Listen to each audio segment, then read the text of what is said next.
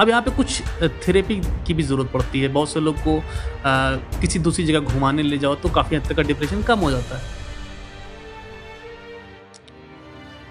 भाई बहुत छोटी छोटी थेरेपियाँ हैं। एक कहानी सुनाना चाहूँगा आपको। एक ऑफ़िस में एक आदमी काम करता था और उसके बॉस जो है काफ़ी मतलब एक मिनट उसको बैठने नहीं देते थे एक ना एक काम बता देते थे। कुछ ना कुछ उसको हमेशा परेशान करते रहते थे। और वो आदमी इतना गुस्से में आ जाता था कि उसको ये लगता था कि कहीं मैं अपने जूते उतार के इसी जूते से इसको दस जूते ना मार दू। ये उसकी प्रॉब्लम हो गई थी। डेली उसका मतलब जब भी उसको बॉस डाटा था उसका हाथ जो है अपने आप जूते की तरफ़ चला जाता था। और वो बहुत रोकता था अपने हाथ को कि कहीं सा ना हो, ये हाथ जूता उतार के इसके चार जूता ना मार दे। अंत में उसने जूता पहन के ऑफ़िस आना बंद कर दिया। कि खामखा किसी दिन जूता अगर हमने मार दिया तो नौकरी भी चली जाएगी तो उसने जूता पहन के आना ही बंद कर दिया। लेकिन बॉस ने तो बॉस बॉस होते हैं, बॉस ने बोलना थोड़ी ना बंद कर दिया। अब उसको इतना ज़्यादा गुस्सा आने लगा था, क्योंकि वो सामने बोल नहीं सकता था तेज आवाज़ में वो समझ लो कि दूसरों का जूता उतार के मारने के लिए मतलब उसका मन करने लगा। कभी कभी उसका मन करता था कि इसके बॉस का जो बॉस बोल रहे नहीं, बॉस का ही जूता उतार के इन्हीं को जो है बीस जूते मार दूँगी खींच के अब उसने जो है अपने आप को मतलब घर में बिल्कुल कैद कर लिया। नौकरी छोड़ दी। घर वालों ने पूछा कि भैया, क्या हुआ? नौकरी क्यों नहीं करने जा रहे? वो कह रहा, भैया, ऐसे ख्याल आ रहे हैं कि मैं, अब मैं दूसरे का भी जूता उतार के उनको मार सकता हूँ? लोगों ने एक अच्छे मनोचिकित्सक जो होते हैं, उनको बुलाया। मनोचिकित्सक काफ़ी जानकार थे, उन्होंने प्रॉब्लम पकड़ ली। क्या प्रॉब्लम है? सप्रेशन की प्रॉब्लम है, समझ गए? वो डिप्रेशन की प्रॉब्लम है। उन्होंने उसको एक टेक्निक बताई। उससे कहा, एक काम सुनो। तुम्हारे पास बॉस की तस्वीर है फ़ोन में। उसने कहा हाँ है। उसने कहा, इसका प्रिंट आउट निकलवा लाओ बारह अठारह में। बारह अठारह में उसका एक प्रिंट आउट निकाला गया। दीवार पे चिपका दिया गया। उसने कहा, कल से तुम ड्यूटी जाओगे, लेकिन ड्यूटी जाते समय इस फ़ोटो को जो है, बीस जूते मार के जाओगे। ट्वेंटी।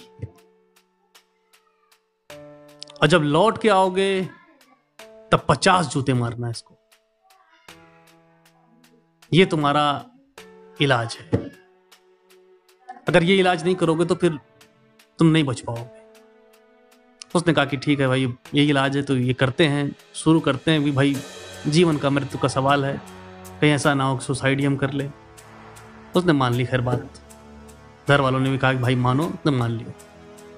अगले दिन तैयार हुआ बॉस को फ़ोन किया कि ठीक, मैं ड्यूटी पे आ रहा हूँ। बॉस ने कहा, ठीक है, जल्दी आओ, बहुत सारा काम है। वो घर से निकलने से पहले उसने अपना जूता उतारा फ़ोटो पे बीस जूते मारे उसके बाद मुस्कुराता हुआ जो है ऑफ़िस पहुँचा। ऑफ़िस में बॉस ने कहा कि, ये काम करो, वो काम करो। उसने काम किया, खूब सारा। मुस्कुराता रहा।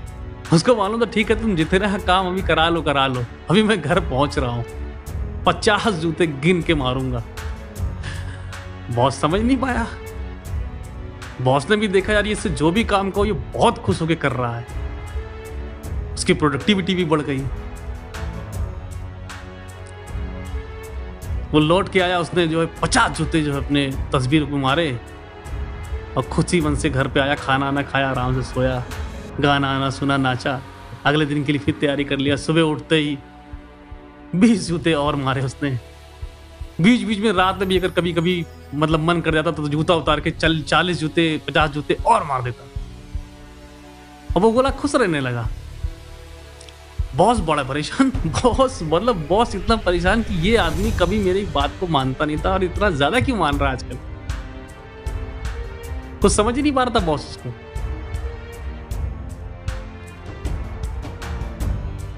बॉस ने उससे पूछा भी कि भाई तुमने कुछ किया है? क्या किया है? बताओगे? क्या खा कर आ रहे हो आजकल? कुछ तो तुम्हारे अंदर परिवर्तन लग रहा है। क्या तुमने किया है? जरा बता दो मेरे को। बहुत खुश लग रहे हो। मेरा काम भी खूब मन से कर रहे हो। उस आदमी ने कहा, सर, नहीं, कुछ नहीं किया है। सर, थोड़ा सा मैं रियलाइज़ हो गया कि मैं मतलब वर्कर हूँ और आप बॉस हैं तो मुझे काम करना चाहिए। बॉस ने कहा, ठीक है, चलो अच्छा हुआ मैं रियलाइज़ हो गया कि ये बात कि हम बॉस हैं, तुम वर्कर हो। लेकिन उसने मन मन में सोचा कि अगर मैं ये बात आपको बता दूँगा ना तो अभी आप जो है, अपने जूते से बीस जूता मेरे को मारोगे अब इस कहानी से आपको समझना चाहिए।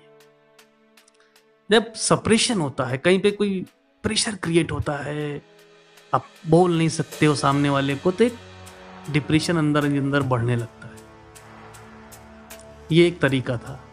ये हर जगह काम नहीं करेगा, लेकिन ये कभी कभी काम करता है। आप अगर डिप्रेशन में हो, किसी के वजह से लेके सामने उसको गाली नहीं बक सकते हो, गाड़ी उठाओ, निकल जाओ हाईवे पे, गाड़ी खड़ी करो हाईवे पे और उस आदमी का नाम लेके कम से कम 200 गाली बको वहीं। मैं आपको आपको गारंटी देता हूँ। आप हल्के होके लौटो।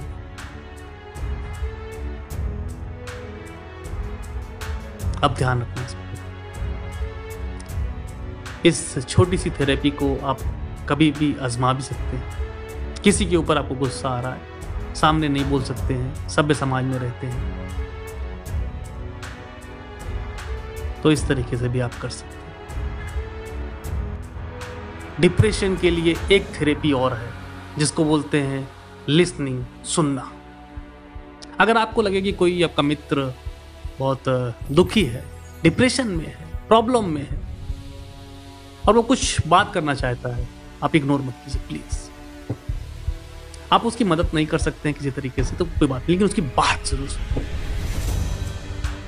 दुनिया में जो इतने भी मनोचिकित्सक है ना, अगर आप गौर से इनको देखेंगे ना तो ये एक एक घंटे का जो अपॉइंटमेंट लेते हैं, उसमें करते हैं क्या? कौन सा इलाज कर देते हैं? एक ही इलाज, ये सुनते हैं।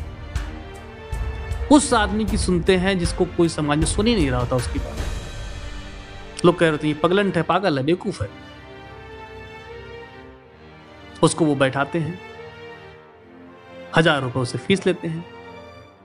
और वो बताता रहता है पूरी कहानी कि मेरे को ये दिक्कत हुई, मेरे को बहुत ये दिक्कत हुई, मेरे परिवार में ये दिक्कत हुई, मुझे ये हुआ, मुझे वो हुआ, मैं बहुत परेशान हो गया, मैं ऐसा हो गया, मैं वैसा हो गया, मैं दारू पीने लगा, मैं गांजा पीने लगा। अब वो सुनता रहता है। क्योंकि ये एक थेरेपी है।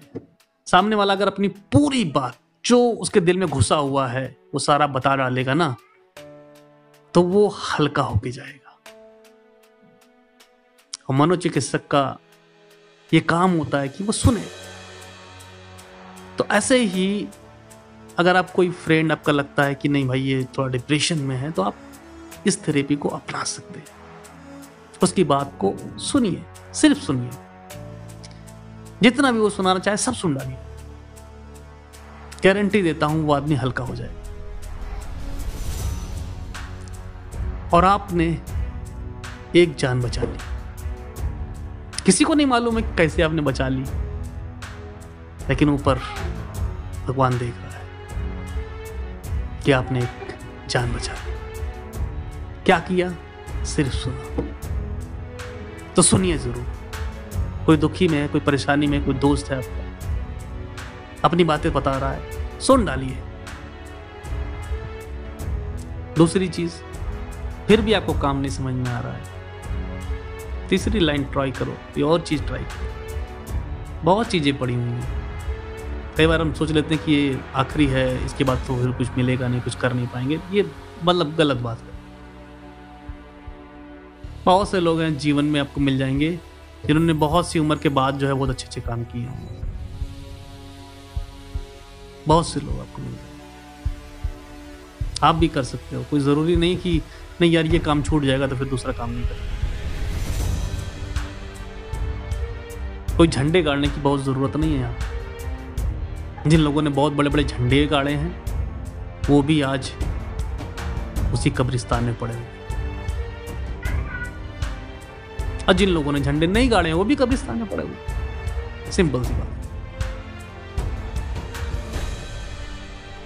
एक दिन राख हो जाना है। लेकिन हाँ जो आपको पसंद है, वैसी लाइफ चाहिए खुश होकर जियो यार। दूसरों को भी खुशी मिलेगी, समाज में खुशी फैलेगी, सब तरफ़ अच्छा होगा। उम्मीद करता हूँ मेरी ये बात आपको समझ में आई होगी। मेरा नाम अरुण मिश्रा है और मैं इसी तरीके के जीवन की जो प्रॉब्लम्स होती हैं, उनके छोटे मोटे सोल्यूशंस लेके आता रहता हूँ। अच्छा लगा हो वीडियो तो लाइक करिएगा और ये एक ऐसा चीज़ है जो समाज में फैल रहा है डिप्रेशन सुसाइड उसमें ये वीडियो काफ़ी मददगार है। तो आप इसको शेयर ज़रूर कीजिएगा अपने दोस्तों को। अपने हालचाल कमेंट में बताइएगा।